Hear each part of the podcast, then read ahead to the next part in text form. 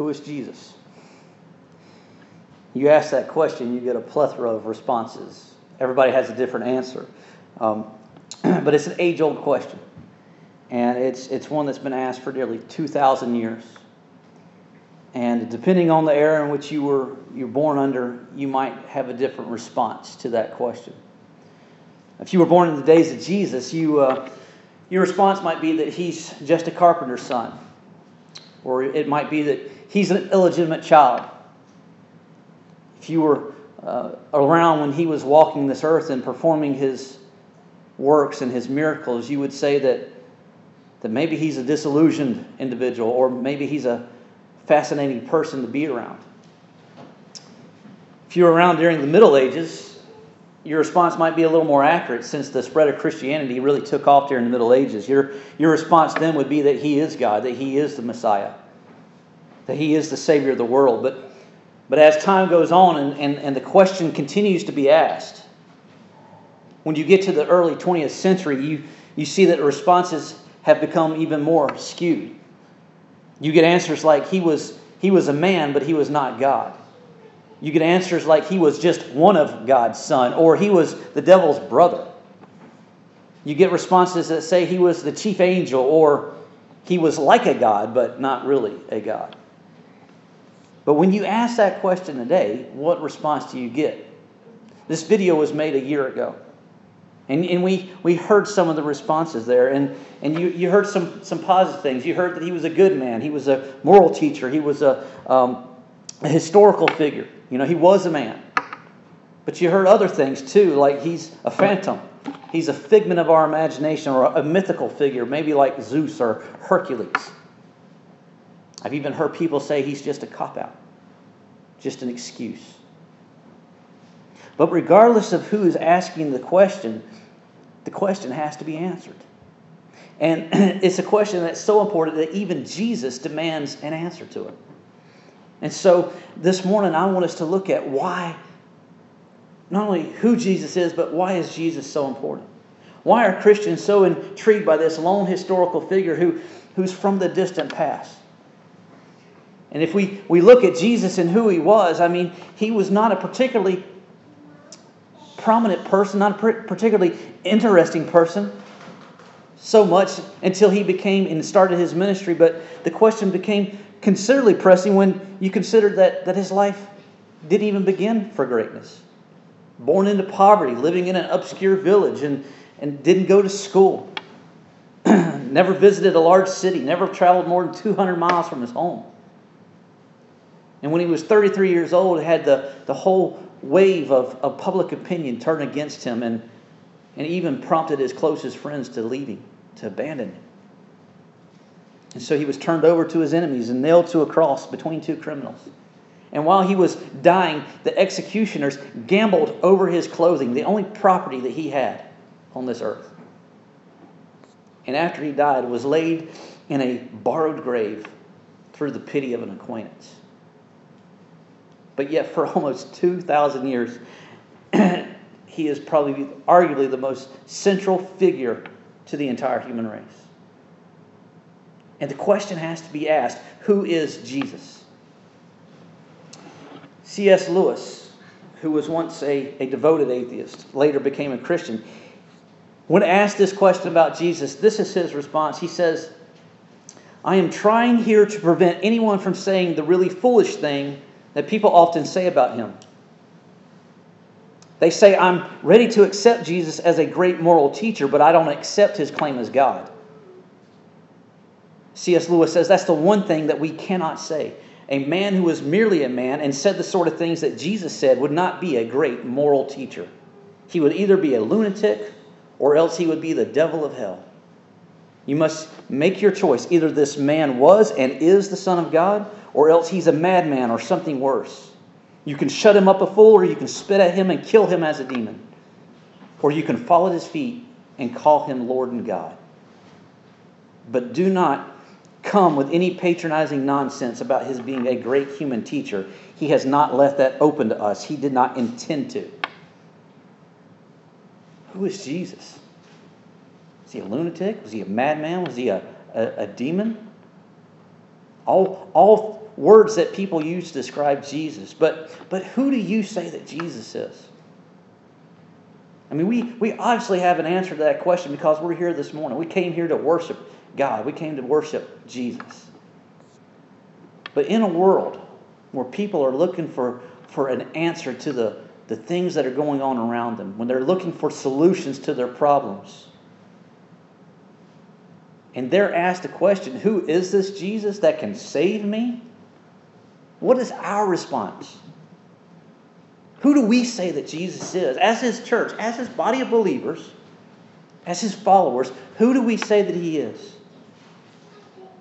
Because for so long, the church has been known as his followers, but the followers have not been accurately portraying who Jesus is. The, the followers have not been accurately telling who Jesus is. There are those who profess to know him, but they refuse to obey him. There are those who swear by him, but they have no need for him. And there are those who claim to follow him, but their life looks nothing like his. And so, if we're going to answer the question, who is Jesus, then, then I think that there are some things that we must be marked by, some, some essential qualities, some non negotiables, things that we can't, we can't get away from. And if you have uh, something to write with this morning, if you want to take notes, I'll, I'll have the, the notes here on the screen. But, but I want us to, to look at, at, as his followers, as his body of believers, who do we say that Jesus is? So, Father, as we enter into this time, as we, we dive into your word, we pray that you would enlighten our hearts, that you would open our minds, that you would reveal to us not only who you are, but the glory of what it is that you've done for us.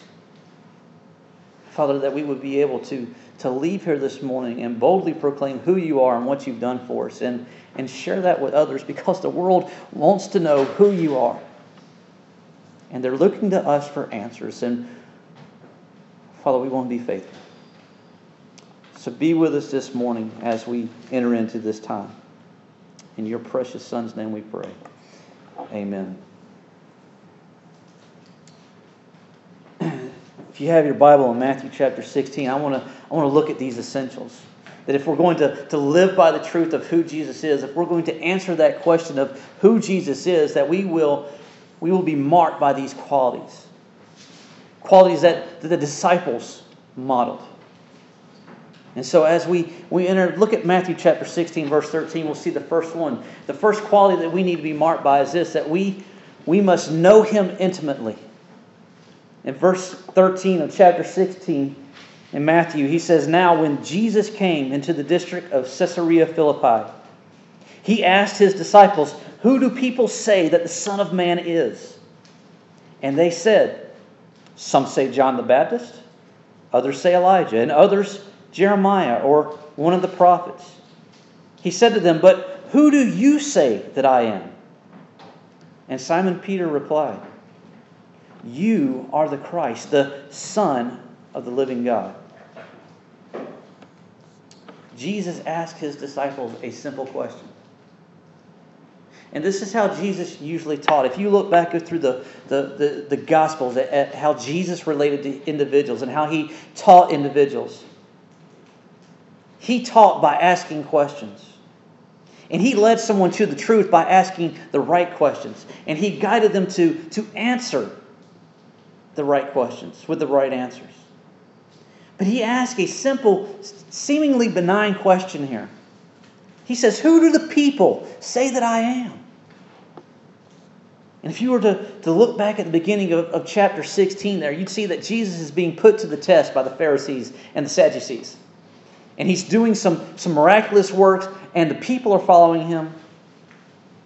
And he has his 12 disciples who are following him, who he has pulled aside from the culture, people who have the, the, the pulse of the community. They know what's going on in and around them. And Jesus wants to see if the disciples know what people are saying about him. He wants to see if they're paying attention. He's been, he's been teaching and healing and, and traveling all over the countryside. And, and, and God has not hidden his cards from anybody. He's, he's shown his cards, so to speak. He hasn't really held back from them about who he is. He hasn't explicitly told them who he is, but he's given them evidence. He's, he's given them plenty of opportunity to see what he's capable of and what he came to do. And so he asked a question. He says, Who do the people say that I am? And the disciples respond with the common answers of the day. They say, John the Baptist. Herod, the king that, that, that killed John the Baptist, thought that Jesus was John the Baptist reincarnated.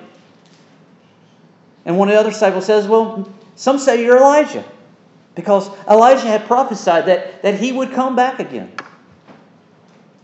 Another disciple responded that, Hey, maybe he, you're Jeremiah because Jeremiah was heartbroken over the nation of Israel and cared for the people. So maybe this is Jeremiah. Or maybe he's some other prophet, not just an ordinary man. He's doing too much to be just an ordinary man. And so they gave Jesus these popular responses, and then Jesus flips the question around on them. Jesus says, Okay, that's who the people say that I am. Now let me ask you something, guys. You've been with me a few, a few months, a, a, a year. Who do you say that I am? You've seen me in action. You've seen what I've done. Who do you say that I am? And the ball is in their court. And Peter, our buddy Peter with the foot shaped mouth, opens up his mouth and says, You are the Christ. You are the Messiah. You are the Son of the living God.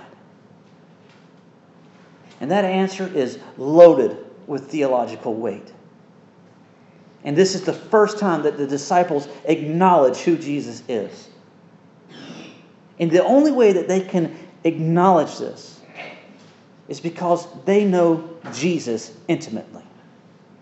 They have spent a lot of time with Him, and because of this intimate relationship, because of God working in and through them, because they have this relationship, it's been revealed to them.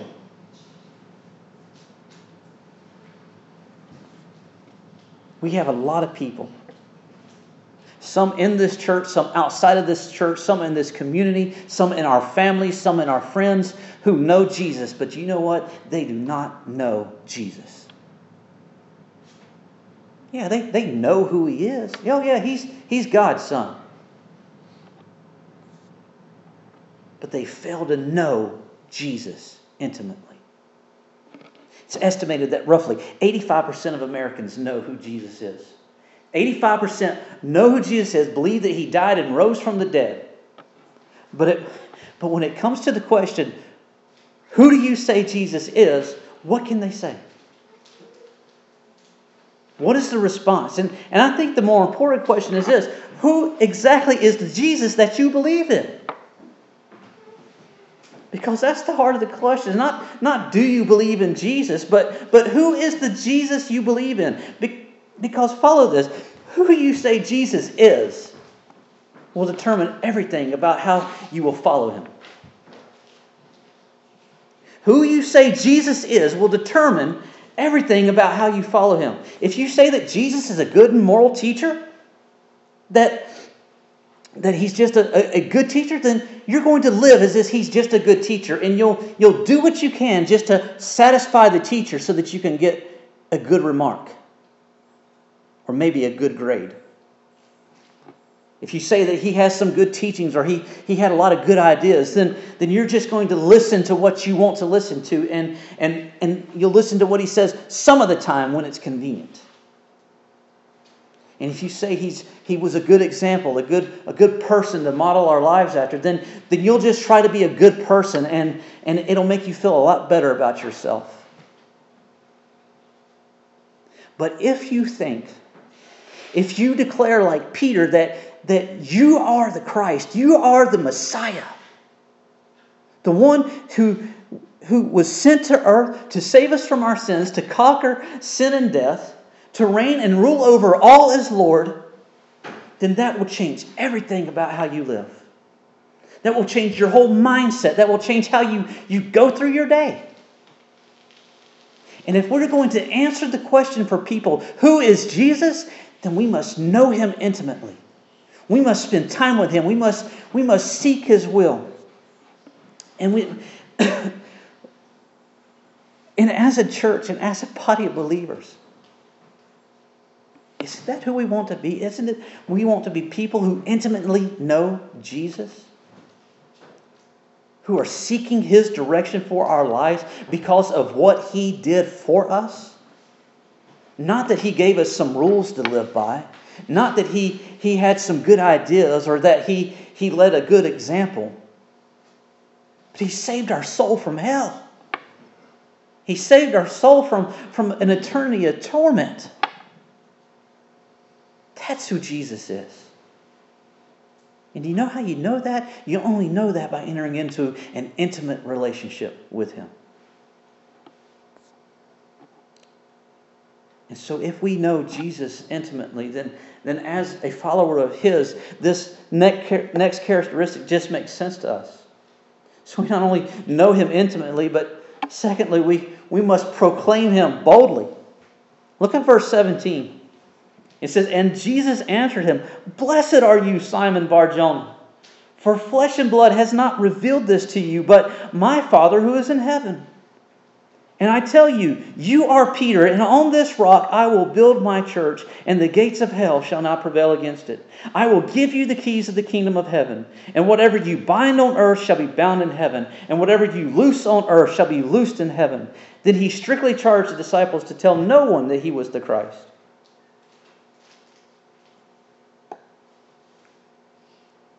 We must know him intimately, but we must proclaim him boldly.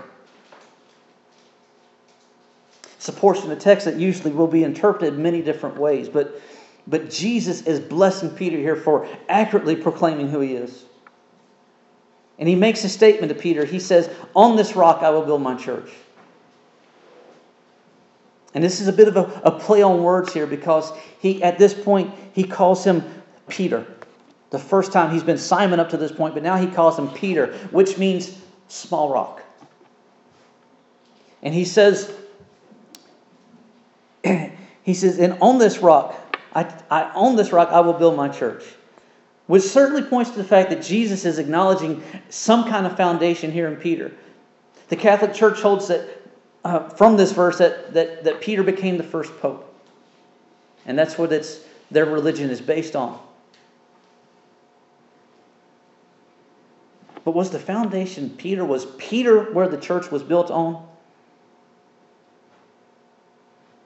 Think back to what we just looked at. He says in verse 17, Blessed are you, Simon Barjona, for flesh and blood has not revealed this to you, but my Father who is in heaven. Peter makes the declaration that, that you are the Christ, the Son of the living God.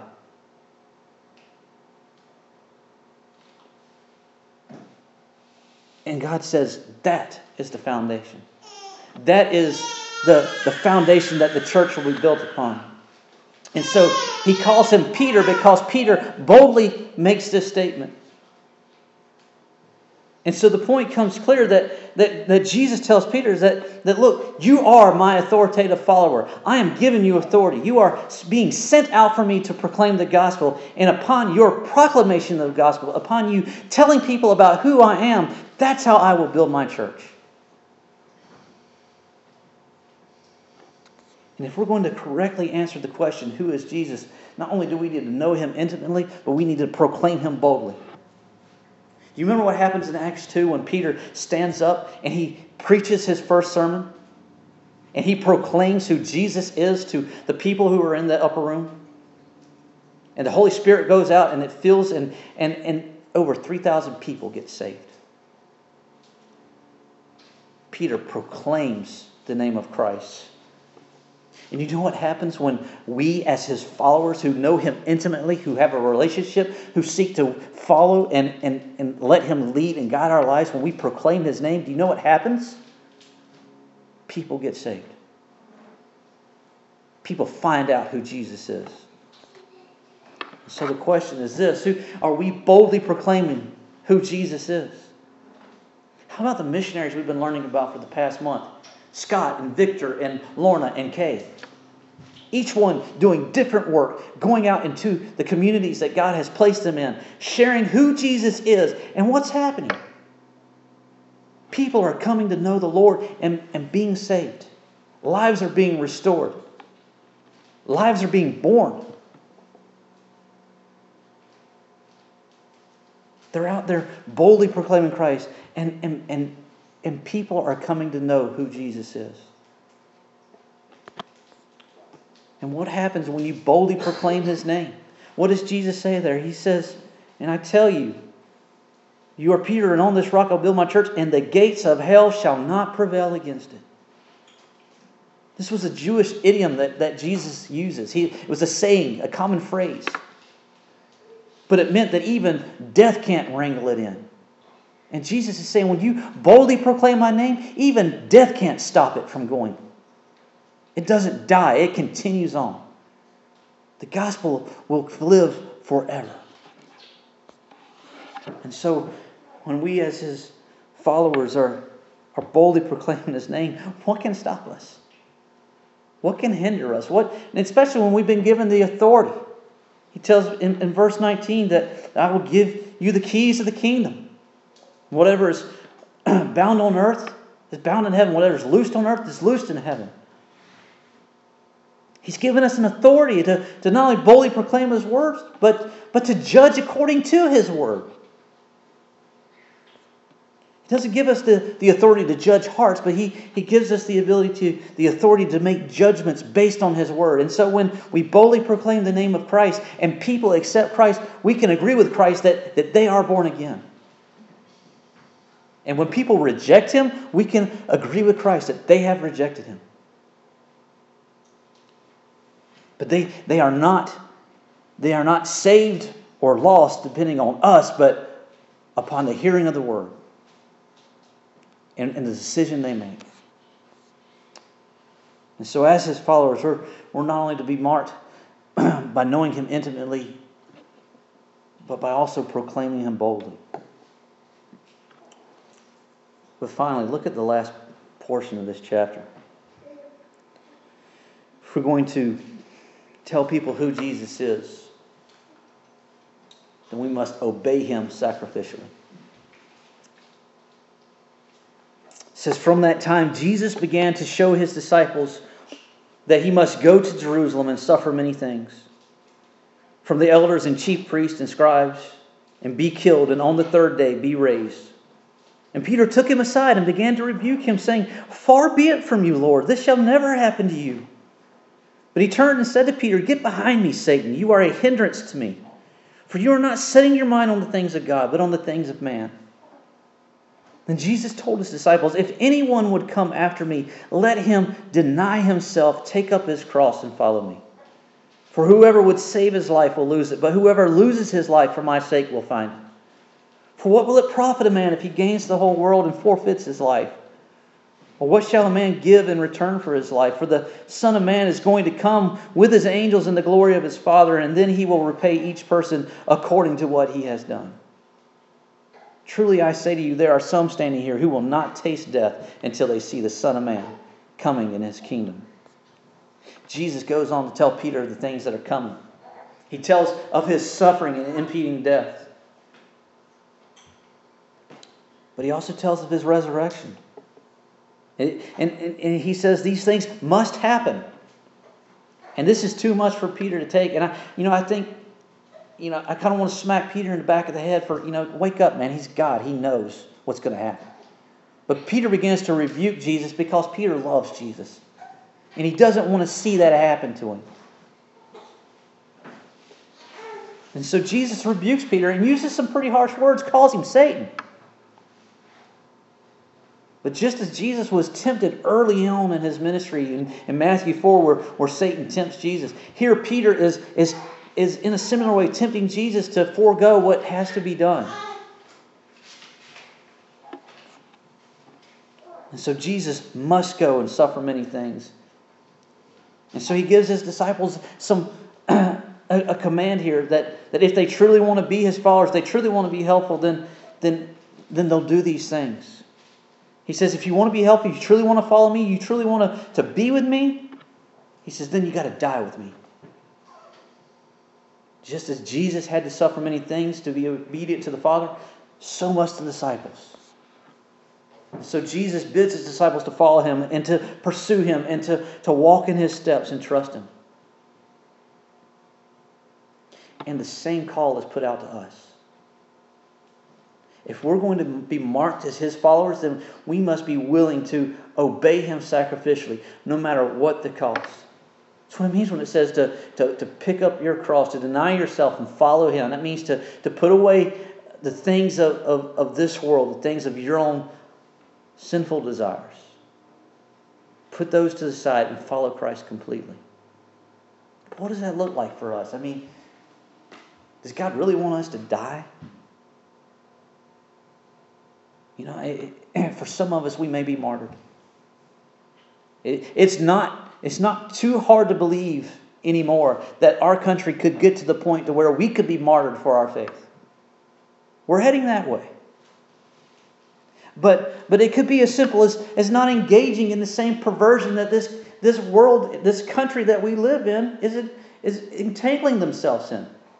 I mean, as a Christian in these days and times, if you hold a certain view on marriage and on life and on sexuality, you will suffer. You will face hate. You will face intolerance. You will face persecution. And if you stand for his principles, if you hold to the word of God, you can lose your job, you can lose your livelihood, you can lose your friends, you can lose your family.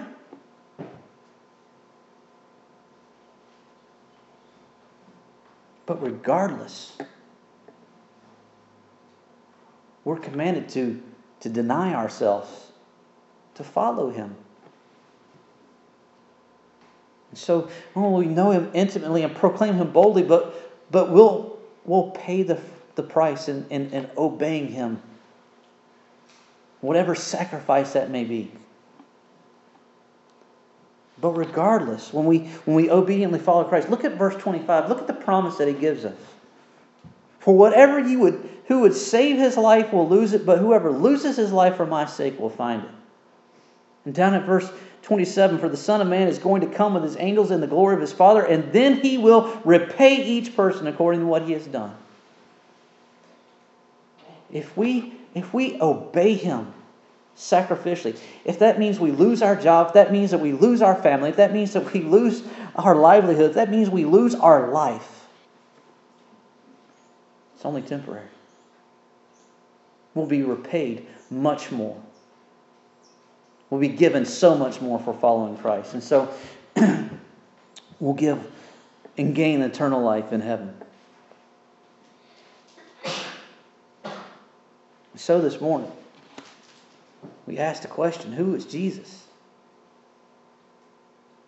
He is the Messiah, the promised one who came to conquer sin and death, to save us from our sins, to die the death that we deserved so that we wouldn't have to. But he didn't stay dead. He rose from the grave so that we can have eternal life. And if we're going to tell people who Jesus is, if we're going to accurately give them the answer to that question that so many people are asking themselves, who is this Jesus really? The only way we can do that is by knowing him intimately proclaiming him boldly, and obeying him sacrificially. Who do you say he is this morning? Are you living out what you say you believe? Do you know Jesus or do you just know of him? Are you finding yourself at odds in obedience to him or have you died to yourself?